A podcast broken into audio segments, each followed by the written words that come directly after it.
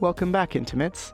I'm excited to find you experts to talk about love, connection, non-monogamy, polyamory, relationship anarchy, group sex, kink, commitment, and lots of other intimacy and relationship topics.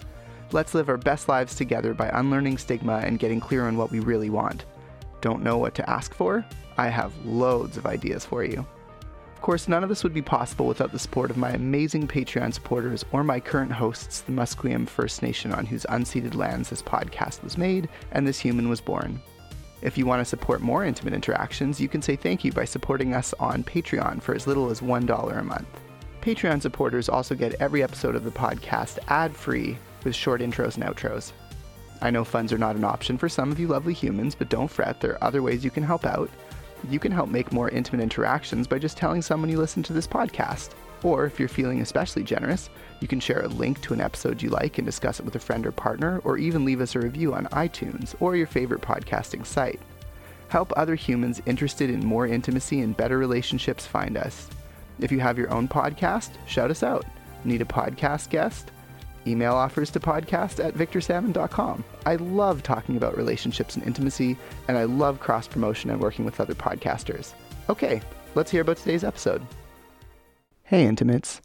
Today we're talking with Yana, the criminology researcher, about why it's important we start looking at issues like homelessness and the conditions in our prisons. If we are each of us to be safe in our quarantined, separated, supposedly isolated covid nineteen shelters, the sooner we realize that we can reduce the number of new infections by using social policy, the better, because fewer new infections means fewer infections that might infect us. And of course, we're all connected.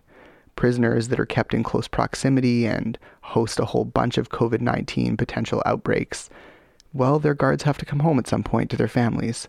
And those families are going to be going out to shop at your grocery store. And if the covid nineteen epidemic hits very populated areas or homeless populations like the downtown east side, well, they may also be going into grocery stores, and they're certainly going to be on sidewalks around folks that you're on sidewalks around. So understanding we're all connected is the first step. But let's hear it from the expert herself, talking about social issues we've ignored so far and why this is an opportunity for us to make real change here on Intimate Interactions.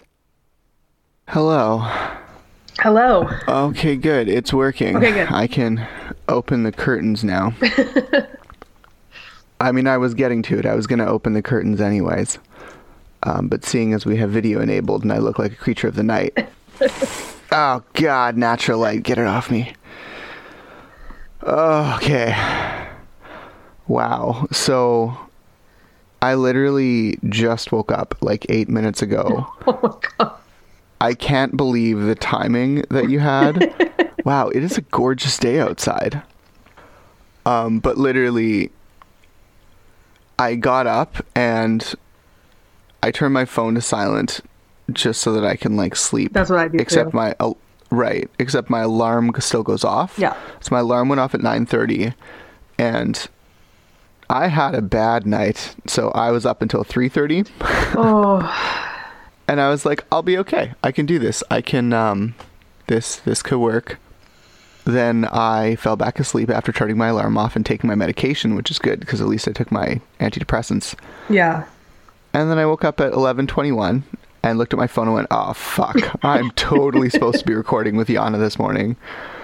And then I got a text from you and you were like, I'm so sorry. I tried to be on twenty minutes ago, and then I forgot my password, and I've been trying to guess it. I almost never use it. I like I we use Zoom for all of my um like course website, like course stuff. So yeah, right. Uh, yeah, and I don't have like automatic password filler thing because I'm not that intuitive. I'm like I'll remember it. Right. And then I don't. So you know, you're like, well, that shows me. Yep. Yep, I've been locked out of my C R A account for like six months before. Oh man, yeah, I, I totally empathize. I don't autofill things because I'm like, so it's being fine. A pattern-minded human, I have like, um, I just have like patterns for how I tend to generate my various passwords. Yeah, and then I can write down hints for myself. So I have like a document where I write down hints for myself, which really should be in a password manager so that it's encrypted, but it's not. Um. But uh, I would have forgotten. So I've forgotten my password so many times before I implemented that system that um, my username for some of these um, services is like V A Salmon two. Yeah. Because the first one got so locked out that I was trying to recover it, and they were like, "No, you've now joined this to like the wrong, the wrong thing," and like. Oh my god. And I'm like, "Can't you just delete my account?" And they're like, "If we deleted your account, we still wouldn't be able to free up your username for X months." Yeah. And I'm like, "I'll just make a new account." Yeah. I'm just going to declare password bankruptcy and move forward. The C R A told me that I made like twelve accounts. And I was like, "Yeah, that sounds like me." And she was like, "That's a, wow, I've never seen somebody do that before." And I'm like, "Well, you never met me." So I've actually been a lot more calm and uh, chilled out since this happened, because I am an introvert.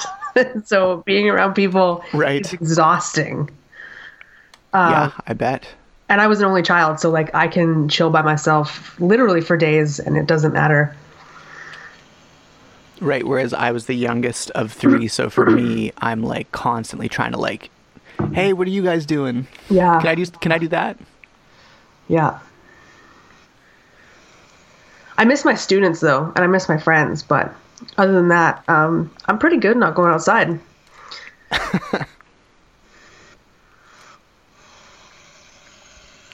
Yeah, I mean, I have a balcony in my apartment in Richmond, and I can literally go out there and sun myself for like twenty, thirty minutes on yeah. days that are actually sunny, and it's as good as going to the beach for me. I mean, it's not really, because I love the water. Yeah. Um, but being able to just sit in like the warm glow of sunlight is such a luxury in the Pacific Northwest that I'm like, "Oh, it's sunny outside. I would be so sad if I couldn't go and just lie in the sun for a little bit." Yeah, totally. Yeah. This super rich couple in like Kitsilano was getting rid of their old um, sun loungers and getting new, expensive, beautiful ones. And they were like, they just wanted to Craigslist them for someone to haul them away as junk. They're like, "These ones are rusting. Like they're kind of gross. Like, give us seventy bucks and you can have the pair." And I was like, I'd been looking for one sun lounger for under for like fifty bucks or less, and I think I ended up I ended up buying both for sixty or something. Oh so God. I just they're stackable, so I just stack them, and then if a partner comes over and wants to lounge with me, I have a second one, which is nice. Yeah, yeah, totally. I typically do that. I like I will like buy things to make my home more ready for other people. I'm like that kind of an extrovert. I like to I like to be able to be a good host and like provide things, but I often don't have the emotional energy to do full hosting duties of like organizing and like setting up for people. My I kind of have this thing that like I try and not put in more energy than other people are putting in. Mm-hmm. It's like a thing I do to save myself. Yeah, totally. Yeah.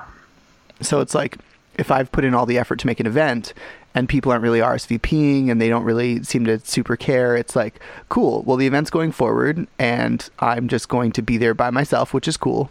And I'm never by myself, right? There's always like a couple people that show up. But then I just, I'm not motivated to do another one. Yeah. Yeah.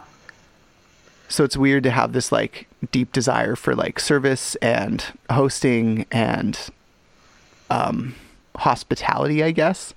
But then at the same time to not feel like other people really appreciate it. And then I'm like, oh, I need to dial this back. Otherwise, I'm going to get burnt out and super upset with myself. And that's not going to be a good place. Yeah. Yeah. I feel that. So much work to do in therapy. So speaking of COVID and the the sort of the way that it sort of ups the ante for everyone and like builds this atmosphere of stress and mm-hmm. challenges. Um, yeah. A lot of people have that same system of like, oh, I'm getting kind of burnt out thinking about this. Mm-hmm. How can I dial it back? Yeah. Um, we were going to do an episode and talk about COVID in the Canadian prison system, which is a super relevant topic. Yeah, absolutely. Did you want to get started with the session now that we've done yeah. like a fifteen minute intro? Yeah, totally. All right.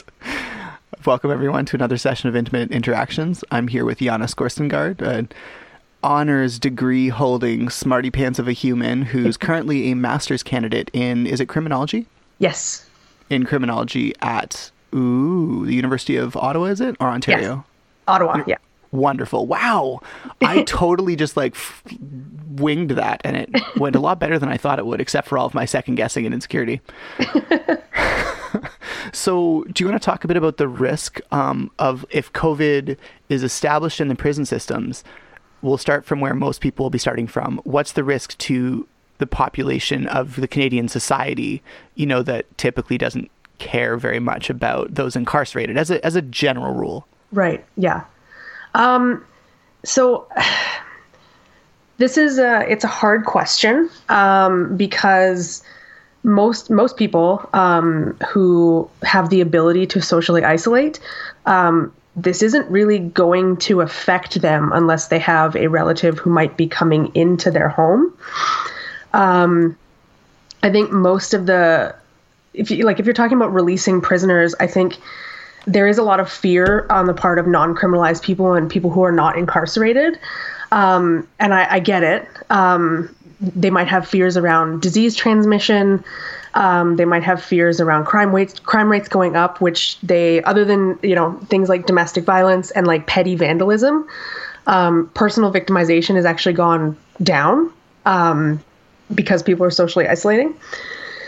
Um, which which makes sense for domestic violence to be going up because people are socially isolating with whoever they live with. Yeah, exactly. Exactly. Um, so, yeah. And if we're talking about disease transmission and possibly bringing somebody into your home, um, you, we, I know we know that uh, people can be asymptomatic when they leave. So they might have, they might be carrying the disease, disease when they leave a prison. So there's a risk of transmission. But in the federal system, at least, I know people who are shuffled from province to province. So where they're released isn't necessarily where they were originally incarcerated. Um, like I've known guys who were arrested in Winnipeg and then sent to B C for a program because of overcrowding or just wow. changing security um, uh, classifications. So they started out in maximum and they're going down to medium or minimum. Um, so when folks are released due to COVID, um, sometimes they don't have anywhere to go. Um, so I think that criminalized people, uh, folks experiencing homelessness, addiction issues, and prisoners are actually at a much greater risk of just ending up maybe on the street, um, because we haven't really put in a lot of community support for them. Um, and it's it's difficult now for them to get near a lot of people and to get near um, proper housing so that they can socially isolate. Like, C S C just started releasing prisoners, but they don't have a plan. Um, so the risk to non like non-prisoner populations, I can't fully answer that completely. I can only tell everybody that um, people who are, like, say they end up on the downtown east side, um, that place, it's it's experiencing a lot of um, turmoil because of this pandemic. Mm-hmm. Um, so yeah, I think criminalized folks, they are at a risk of ending up homeless, um, of possibly catching this disease and then, um, just dying. So yeah. Um, and with, with how well COVID tends to spread from people who are infected, yeah. increasing, I mean, firstly, having a homeless population that you haven't dealt with as a society is its own problem, both yeah. because in my opinion, it's, it's verging on inhumane. Um, if not straight up inhumane. Well, and, and uh, sorry, go ahead. We have we have vacant hotels, right? Um, we have places for people to socially isolate, but I mean, God forbid we let them into the hotels, like um, which is the which is some people have that kind of mindset, right? Whereas for me, I'm like, God, put them there. It's give literally them, a state of give emergency. Give them a chance to socially isolate and quarantine and. Give them, you know, social support to buy groceries, you know, things like things that we all need to do. Um, yeah. Well, yeah. And also, like, I think there there may be a fear among some Canadians that, you know, if you give people things, they won't take care of them, they won't value them. But it's also like, okay, so you can have a homeless population that's all together and not social distancing, where it's like kindling for a virus. The second oh, yeah. one of them gets infected, they all get infected. Um, yeah. You know, within, within maybe not the second, but within a few days, like it will rip through a population quickly. And you suddenly have a city that goes from having twenty-six new infections a day to having twenty-six hundred new infections. Exactly. Um, you know, after that lag period, you know, it'll yeah. get to a city, everyone will be asymptomatic, it'll spread and spread and spread. And then when you start seeing symptoms, it goes from, oh, yeah, you know, because I think a couple of days ago, we had actually gone down. It was only like twenty-six new cases in B C, yeah. one new death. And I was like, more people died of car crashes. Like that's great. We're doing a great job of keeping this potentially explosive exponential curve of death yeah. down. And that's something we should be celebrating. Like, we've done a really good job of socially isolating in this province. And yeah. also, if one of those cases of COVID, you know, hits the homeless population and there's an outbreak, it is going to devastate everyone. It is. Yeah. It isn't going to be twenty-six people. It isn't just going to be twenty-six hundred. The second it gets out into the general population of humans and there's twenty-six hundred new cases, it is seeded in a way that will require everyone to socially isolate more severely for much longer. Yeah. And it's like the downtown east side is, is it's a it's a ticking time bomb um, yep. for this especially. And it's not just homeless folks who are going to be affected. It, like, I know people who work on the front lines in the downtown east side. Um, yep. They don't have enough masks. Um, yep. And they have to be there. They're essential workers, right. um, and they don't get sick pay. Um, mm-hmm. So even if they might be showing symptoms, they might have to come into work because there's nobody else. Right. Um, there are high burnout rates in the downtown east side. I volunteered there for a year and I burnt out. Yeah. You know, I so. Can't even imagine. Yeah. Yeah, we've got to support our frontline workers. Like, I yeah. feel like folks don't understand how underpaid and how overly dangerous those positions are. Yeah. And, I, you know, like for, I mean, as technolo- technologically advanced as we are as as a society, as people, God, this has just shown me that we suck at taking care of each other. We suck at it. We do. Um, and we need we need to do a lot better. The nice thing is, I feel like a lot of the ways that we egregiously mistreat each other, like even homelessness as an issue unto itself, I feel like this has given us an excuse of like, look, it's extra bad from the way we normally mistreat people in the prison yeah. system or the homeless. It's like, cool. What do you think about maybe doing something about it? And hopefully we'll be able to get more ground. Hopefully. Yeah, I hope so. I mean, we need, like, people need community support. Even people who are, um, who have just like lost their jobs because of this. Um, you know, I, God, we're lucky we got the CERB for a while. I was like, are we even going to do anything? Are we going to be like the U S and they hand out one stimulus check and that's right. it. That's all this financial support that you get when we right. could be going into this into fall and there could be a second wave in November. Right. So, and then, yeah. and then, you know, I've been reading stuff with like the World Health Organization saying that this disease isn't going to go away. This is just going to be a part of what we have to do forever. Right. So, you know, that's really scary. And we need to, you know, we've kind of stepped up a little bit too late. Um, but yeah. if we, I mean, we can should... get community supports in there, I mean, God, we need to start doing it.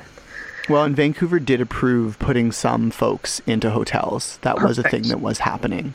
Good. Um, I don't know how it ended or if it's still ongoing, mm-hmm. um, but there was talk about it for a while. Excuse me. Um, and then I know there was a news article that Vancouver was putting homeless folks into hotels. Well, that's But yeah, good. I mean, if you're going to spend money on these businesses to keep them floating, you should be getting something for it. Yeah. It's it's like there are a lot of folks that are very deeply against nationalization of things. And I'm like, mm-hmm. cool. And if you are giving companies money to keep them floating, they owe you something for that. Yep. When you bail out the banks in the U S, you fucking nationalize them. Yeah. You are paying for something and you will get your money back. You can privatize them later. Exactly. Yeah. It's just like, if we're going to be capitalist about it, let's be capitalist about it. But it's so funny how, like, we're so capitalist about everything else. You know, it's okay to have the homeless. You get all these, like, horrible narratives that they deserve it, et cetera. Yeah, um, yeah, yeah. They aren't working hard enough, et cetera, which is, like, just... It's like people are so blinded by seeing other people as exactly like themselves that they can't imagine what altered states of mental health look like. Totally. And, like, I get that. I think that's a very human thing. I think we all suffer from that from time to time where we just, like, struggle to effectively imagine the world through other people's eyes. Yeah. But, yeah, I just... We have the hotel space. We have businesses floundering that have no business. Let's give them something to do. Let's keep all those people at work. Let's exactly. get some hotel space for homeless folks, for... you know, people that are being released from prison, even if they can't find housing elsewhere and are becoming homeless, like, yeah. let's get people in separate rooms so they're not infecting each other. And let's figure out how we're going to facilitate social distancing in those hotels? Like, how are you going to facilitate socializing so yeah. that people can proverbially, proverbially, wow, sit down and have a beer with each other without actually being too close? Mm-hmm. Yeah. So we I just mean, need to figure some could, stuff out. Yeah. You, you could effectively do it like an apartment building. They've, um, yeah. in our building, at least, they've taken away all the furniture in like the, uh, the lobby, because people used to sit there.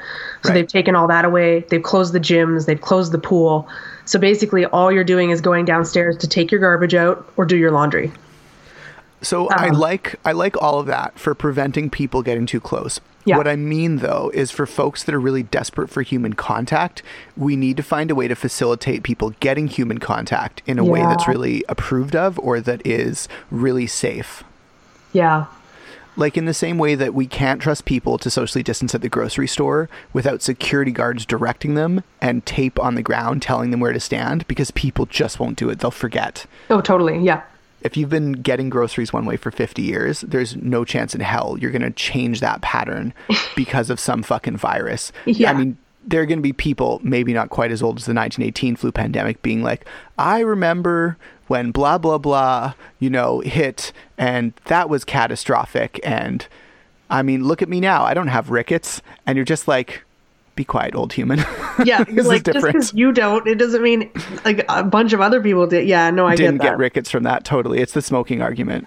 Yeah, yeah, yeah. I think that's I think that's tough. Um, the I mean, the only answer that I have to that is like bringing in technology or like video calling or something like that. But then sure. that requires businesses to spend money that maybe they don't have. Um, You know, a lot of businesses have spent an incredible amount of time and money, like mm-hmm. taping grounds off, taping arrows into all of their aisles, taping signs up. So why wouldn't you just up. use it for something maybe better? I don't know. Or or just the same, right? Like we yeah. have a lot of these solutions. Like tape on the ground works exceptionally well, apparently. Oh, it, well, it keeps me from accidentally bumping into people and shit. And then where you can't use tape on the ground, like um, at Walmart, I think it was, they used tape on the ground to direct um, people for directions in aisles, and no one paid attention. Yeah. Um, but for one area going past milk and eggs, where everything was limited um, per customer, they actually set up a metal barricade um, so that there was only space for one line of humans to get through. And then you had to go through the other aisle the proper direction and around to get your milk and eggs. Oh God, that's a good idea. It worked so well. Everyone yeah. was going the right direction, even though the rest of the store, they weren't. And I was like, mm. we have all these experiments in how do you enforce social distancing in a way that doesn't make people feel like they're in a police state. And I think a lot of them are quite effective. And I think even, for example, with cashiers, you have to pass within six feet. So what did they do? They erected a transparent screen that prevents your breath getting to the cashier. Yeah, they do that here too. It's just fantastic. I'm like, cool. So it might get to the point where we need to literally divide hallways in tight apartment buildings yep. with transparent screens. It's hopefully not going to get to that point. Um, but like we have tested solutions for how do we make this shit work? Yeah. Yeah. Yeah, not ideal, but we have these solutions. So it sort of becomes like that. Like, how do we creatively problem solve and figure out how we're going to make this work? Because a lot of businesses have made it work. And the the funny thing is, it's like you can, there's this whole argument of like, are they essential service workers or are they sacrificial poor service workers? Yeah. Yeah. That's, uh, that I was watching the, like, it was John Oliver talking about the U S Postal Service, and there was a U S postal worker who said basically the same thing. Right. Um, yeah. Cause they're like, they're at a massive risk, right? They're coming into buildings. They have to. Right. Um, it's the same with Canada Post. So yeah. if you've like coughed on your hand and touched your mailbox, I can't, I can't remember how long the virus lives on each substance on Earth. But it's it's at least hours. It's yeah. at least hours. Yeah. So they come in, maybe they touch it with their gloves, and then they touch somebody else's mailbox. Like it's just, yeah, yeah. It's uh, it's it's kind of a this virus is is um, the shittiest thing I've ever seen. Well, and like I think novel viruses typically are. Yeah, yeah. Like and I remember the SARS outbreak in Toronto. Oh, wow. Uh, because uh, I remember um, somebody I knew got it because they were in Toronto. Um, and then they had to be, they had to live in a hotel basically for like three weeks while they worked through it. Um, but it, they, even SARS isn't as deadly as this. Actually, I think SARS, not to be the actually guy, I think SARS is more deadly, but significantly less infectious. Oh, really? Yeah, it's like SARS doesn't, you don't infect a lot of people when you get SARS, especially with how early it got caught right, and how right, well right. it was managed. They were able to keep the SARS outbreaks down to very, very small numbers of people. Yeah, and this is just like... On, I, I've never it's, seen anything like this in my entire life. Like, well, I've read H I V. About this shit in history books, like, but I've never lived it. Of course. And this yeah. is a really exceptional time period to be alive for. Like, I'm taking pictures when I go to the grocery store and the whole aisle is empty and it looks like it's renovation. And it's like, no, this is just the toilet paper aisle. Yep. Or the flower aisle. Like, what yep. the fuck? Everybody's buying flour? Like, what is this, Little House on the Prairie again? What the fuck are people doing? Also, just like if you're gonna buy make twenty some sourdough, if yeah, if you're gonna, apparently everyone else had the same idea. Yeah, well, I thought of it weeks ago, so yeah. it's my just, idea now. You just weren't being a jerk about buying all the flour. Yeah, I was being considerate. Well, I also thought I had some, but turns out I didn't. So I think what's most frustrating is people who want twenty kilos of flour will buy ten two kilo bags, and I'm like. Nah, that's being a complete asshole. Go yeah. on eBay, go on Amazon, buy a twenty kilo bag of flour. Don't yeah. buy ten units of flour per person. Like, no system is set up to tolerate that kind of abuse. Yes, I, just... I get it. You can't find the flour. And also, please don't buy ten bags of two kilos of flour. Right? Like, I, as soon as this thing hit, all of a sudden, everyone was like on the Great British Baking Show. Like, I don't. I, I just, I don't get it. I, the flour and the toilet paper just absolutely baffle me. Hand sanitizer. Yeah, I get it. Soap. Yeah, I get it. Um, but th- those two other things, holy shit. I can't, I can't, I still can't wrap my brain around it. yeah. It's, um, it's extra special. Yeah. Oh, also yeast. There's no yeast anywhere. Yeah. I've, I've noticed that too. I'm like, are you people not making sourdough starters out of your yeast? Because yeah. you can't get yeast anywhere. You can't get it at Walmart. You can't get it at Superstore. You can't get it at Freshco. Like, every grocery store is sold out. Amazon just got yeast back in its, like, availability of things to get. Yeah, yeah. I ordered a pound of yeast from China, like, three weeks ago. Oh, my God. And with shipping, it cost me, like, eighteen dollars. And it's going to oh, be shit. here by the end of May. So in two weeks, I will finally be able to bake bread. And guess what? I bought one unit and it is being shipped to me. I waited like over a month to get it, and I will have my yeast and I will not put any strain on the local supply chains. Yeah. But also, like, businesses aren't buying what they normally buy because they're all closed. You can't really go into a bakery anymore. So all of the bakery style yeast that, you know, they buy it by the pound, that's all available on the market. If you're going to be using a shit ton of yeast to bake every day, buy a fucking brick. Like, yeah. like don't buy like ten packets of Fleischmann's, like five to seven grams a packet. Like, just, just don't buy like ten of those ribbons of three of them. Don't get thirty of those. Buy a frickin' brick. Like, do everyone a favor. This is this has taught me that people don't really understand what bulk buying is. Yeah. Like, they think buying like eighteen packets, oh, I'm buying in bulk. It's like, no, you're not. You don't understand what's going on. And also paying way too much for what you're getting. And you're yeah. stressed and you're throwing money at a problem. And it's the usual way, the usual channels that you get those goods. I get it. And also, there there must be a better way. Yeah. So I think I've been pretty frustrated um, with just how people are choosing to consume. Yeah. And I mean, it's so antithetical for a business to be like, hey, please go to these other businesses to get your shit. Yeah. And also, we need to be telling people to buy bulk stuff because it's wreaking havoc on our supply chain. Absolutely. Yeah. Apparently, it's the same with toilet paper. There's a lot of factories that have been retooling because they normally make like recycled paper, business toilet paper. Right. Which no one buys at home. And the no. industry is apparently a fifty-fifty split just about.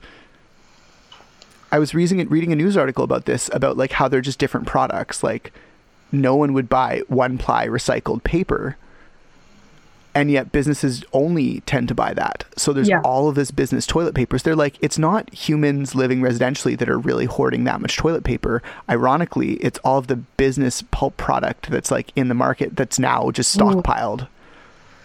Jesus. Yeah, so they've got to I literally build and create like the ability to manufacture a different product, because they need different inputs and they need different machines to make triple ply or double ply. Right. I want my butt to feel like it's being wiped by silk. I mean, I do, but you know, I'll take what I can get at this point. Uh, first world problems, right? Yeah. Um, oh my God. Uh, my brother, my brother made a joke about using our left hands because when he was in India when he was twelve, he says he was, quote, traumatized. Oh, God. And I'm like, first world problems, Mark. Yeah. But yeah. but also, we do all have showers. It's not going to be the end of the world. It's not great, but like, it's not going to be the end of the world. A lot of people in the world manage. Yeah, absolutely. But holy... just telling people in first world countries you may need to go without luxuries, whole fucking world has stopped. Oh, it's the oh apocalypse. God. Yeah. I like, oh, the people who are like, I can't get a haircut. And you're like, listen, we're all going to look pretty haggard for a while. Like, get a hairband, buy some bobby pins, just deal with it like everybody else. Vanessa, it's going to be okay. Yeah. You can get your I can I speak to a manager haircut later, but for now, just fucking deal with it. In the meantime, you won't be able to speak to managers. I know, Karen, it's a lot. Yeah. You can email them. They won't answer, but, you know. So, hilariously, I are actually know Karens and Vanessas who are like, why are people using my name? I'm like, I'm so sorry, Karen. Yeah, but I'm still going to do it. It's, it's, it's, I just, it's so funny when like shit talking, um, but obviously I don't mean it seriously. Mm-hmm. Yeah. It is, it is such a dark and big and looming topic, but it's super neat to be talking about it, you know, mid-May when this first dropped, by which I mean the news, but you can also interpret that as the stock market, um, mm-hmm. about two months ago. Yeah. Because it was like towards the end of March when COVID hit here and everyone lost their minds. And it's been yeah. about two months. So people have had the chance to be on CERB for up to two months if they qualify. Or on E I or on welfare. Yeah. And the more, or people with disability or various other programs, and the more we look at rolling out CERB and how it's gone, the more I think we realize the administration of each of these individual programs is expensive. Mm-hmm. The amount of checking we do on each of these programs is expensive. Yeah. CERB functions almost like a loan in some cases, which is pretty amazing. Yeah. The fact that the Canadian government found a way for you to be like, fuck, I need money, and they will just give you two thousand dollars and worry about you returning it or them taxing it back later. Yeah. That's epic. Yeah. Like that's something also- that... Sorry, go ahead. It also demonstrates, I think, the need for, for U B I. Oh, yeah. Universal uh, basic income. Absolutely. Like, d- it hardcore. Would save, it would save money. Even if that universal basic income were less than we needed to survive, like if it were five hundred bucks a month or something. Still, that's that's an extra five hundred bucks that you wouldn't normally have. I think the downside likely. is it would mean scrapping all the other administrative programs. Yeah. Yeah. Which would mean... Um, if we paid everyone five hundred bucks, we would no longer be able to afford welfare or P W D or any of those other programs and yeah. the money we got from all the administration. So then it becomes this issue of like, well, but we have to make sure people aren't taking a hit on what they're being paid if they're living with a disability or if they're on welfare supporting children. So Absolutely. It's sort of, it starts becoming like, how can we make this an online verification system that requires a human twenty seconds to approve? Yeah. Like, how can you literally just be like, here are my dependents, here are their social insurance numbers, here's me, here's my social insurance number, here's my picture of my letter from my doctor and a picture from, you know, my insurance agent or whatever, I, I don't even know, um, confirming certain status. Yeah.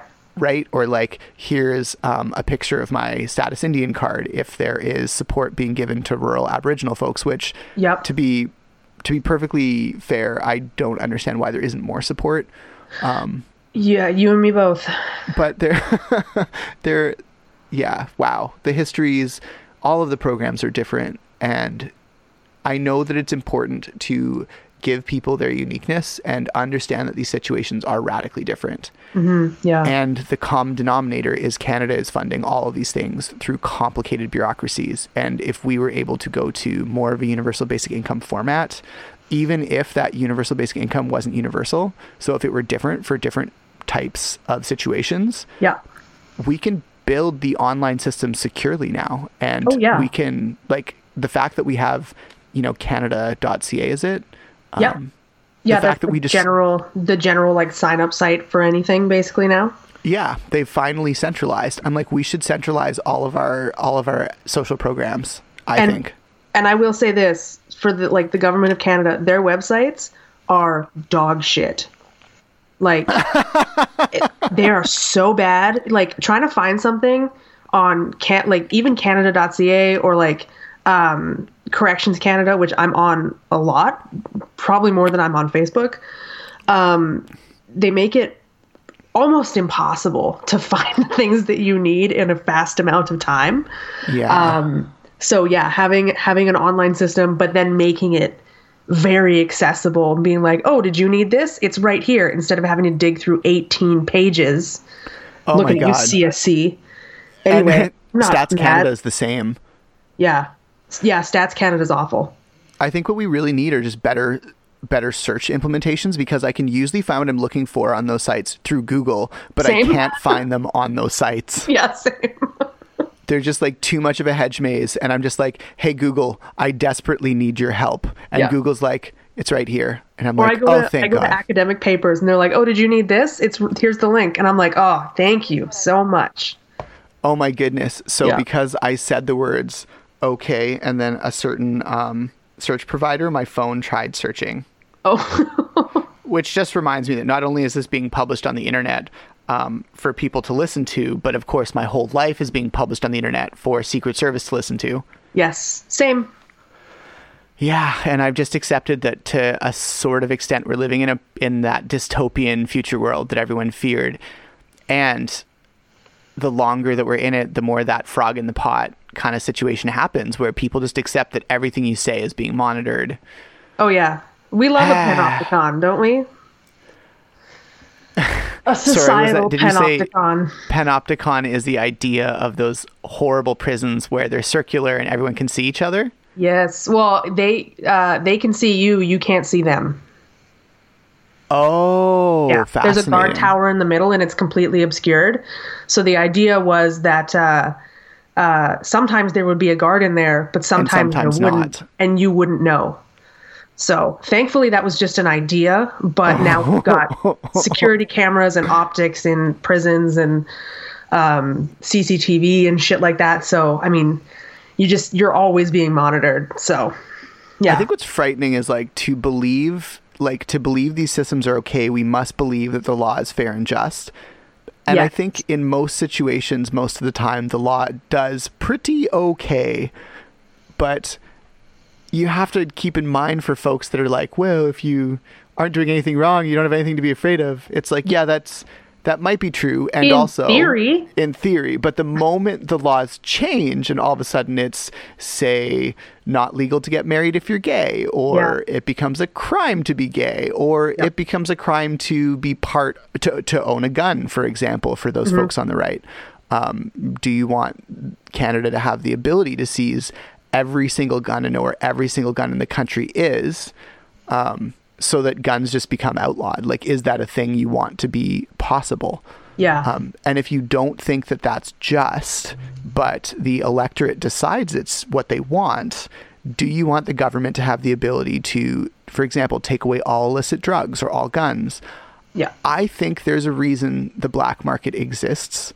Oh, yeah. And as a release valve on pressures, like societal pressures, yeah, no one likes corruption, but I would say that black market stuff fills a niche, and if you take that niche away, it doesn't necessarily eliminate the black market. It just changes how it functions.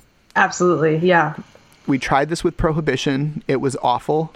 Yep. It made a lot of people a lot of money. The war on drugs in the States, same deal. It's created huge problems in places that supply those drugs. Well, Not to like, mention people getting jailed. Yeah. And like the, like, I mean, I've watched, I've like, uh, not watched, but listened to some stuff about like the Silk Road when it was still operating. And like right. most of the time it was, was being used for, for marijuana. Um, or for some people, they couldn't get their, like, I, I was listening to a podcast. Um, one woman couldn't get her asthma medication. And so she was going on the Silk Road to get her asthma medication. Wow. Yeah. Like it was, it was being used for like, not just drugs. Um, and people always think that the, like the dark net is being used for like, um, child pornography and sex trafficking. Right. And actually that stuff is on the surface web. It, it's not like, that's like, terrible. Yeah. Like it's not on the deep web a whole lot. Um, so right. there, yeah, there's a lot of misconception about that. Um, but yeah, some people go to the black market for, for totally legitimate things, um, like healthcare, yeah. because they can't, it's cheaper to get it through, um, like the dark net than it would be to get it through your, your G P. Right. Yeah. Especially in the States. Yeah. Yeah. That's crazy to me. Also, I feel like I should elaborate for folks that the Silk Road was a website on the dark web that yes. took orders for drugs and connected dealers with people so that they could send out illicit drugs by mail. And then yeah. you would just get your drugs in the mail. Yep. You could pay with cryptocurrency. It was all as anonymous as possible. Although I will remind folks that cryptocurrency is not as anonymous as you think it is. Yes. Most cryptocurrency usage is very well tracked. So you are literally leaving a written paper trail of exactly what you did in perpetuity on the blockchain for police yep. investigators to look at years and years and years in the future. There's a uh, there's a really good documentary um, uh, directed by Alex Winter. I think it's called Deep Web, and it's about the Silk Road and about Dread Pirate Roberts. Um, is that the name of the guy that did the Silk Road? Yeah, yeah. That is the best name ever. But they don't even, like, he could, like, it, it could have been multiple people. Um, right. But the really sad thing about that is that they they, they caught him, and now he's right. got, like, a double life sentence for creating this. Um, it's this insanity way. To me. And the funny thing is, um, everyone was like, oh, my God, Provoxy Tor has been compromised. Yeah. And then all the police were like, no, no, no, no, no. It's totally safe. Keep doing your illegal things on the dark web. Um, we we busted him with good old go fashioned ahead, police ahead. work. And it's like, oh. I'm like, yeah, a fucking likely story. That yep. is just like right? Bletchley Park all over again with yep. um with the Project Ultra to decode the Enigma machine. It was yep. like, no, no, we haven't decoded all of your transmissions. We um we have a spy on the inside. It was an informant. Yeah, definitely. Just, just keep, just keep doing your shit.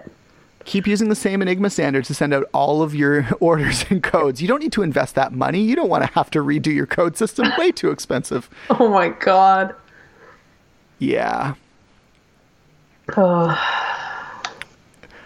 Ah, Alan Turing. I feel like we could chat all day, but I feel like we've also kind of uh, done this, done this topic to death for this episode. Um, we've talked a lot about COVID um, and how COVID's affecting society. Do you want to close the session and then we can open another one and chat about risks to incarcerated folks? Yeah, absolutely. Um, yeah, let's do that. Awesome. Well, thank you so much for being on Intimate Interactions with me, Yana. I really appreciate it. Oh, thank you for having me. So how was it, Intimates? Did you love something you heard, or maybe you're upset by something I said?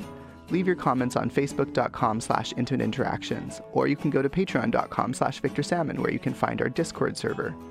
All of these communities are available on intimate podcast dot com, and I genuinely look forward to speaking with you soon. If you liked it, please consider helping us pay for show costs over at Patreon for as little as one dollar per month. It's incredibly helpful. It's just a dollar a month. If you can afford it, we would hugely appreciate having your support. And hey, if that doesn't work for you, I completely understand. You can also help out by going to leave a review on iTunes or other favorite social media platform. Social proof like that helps so much with visibility and audience building. It helps other intimacy and relationship nerds find us. And if any of that just sounds like too much work, you can always do something really simple and it still goes a long way. Something like just tapping share and sending an episode that you liked, maybe a favorite, to a friend or partner, or maybe you can send them something you think they might really like. That's probably more considerate. Thanks so much for your time and for your help in keeping us making more of Intimate Interactions. Oh yeah, I almost forgot. The intro music was Driving in the Rain by Timecrawler, and this outro music is Acoustic Blues by Jason Shaw.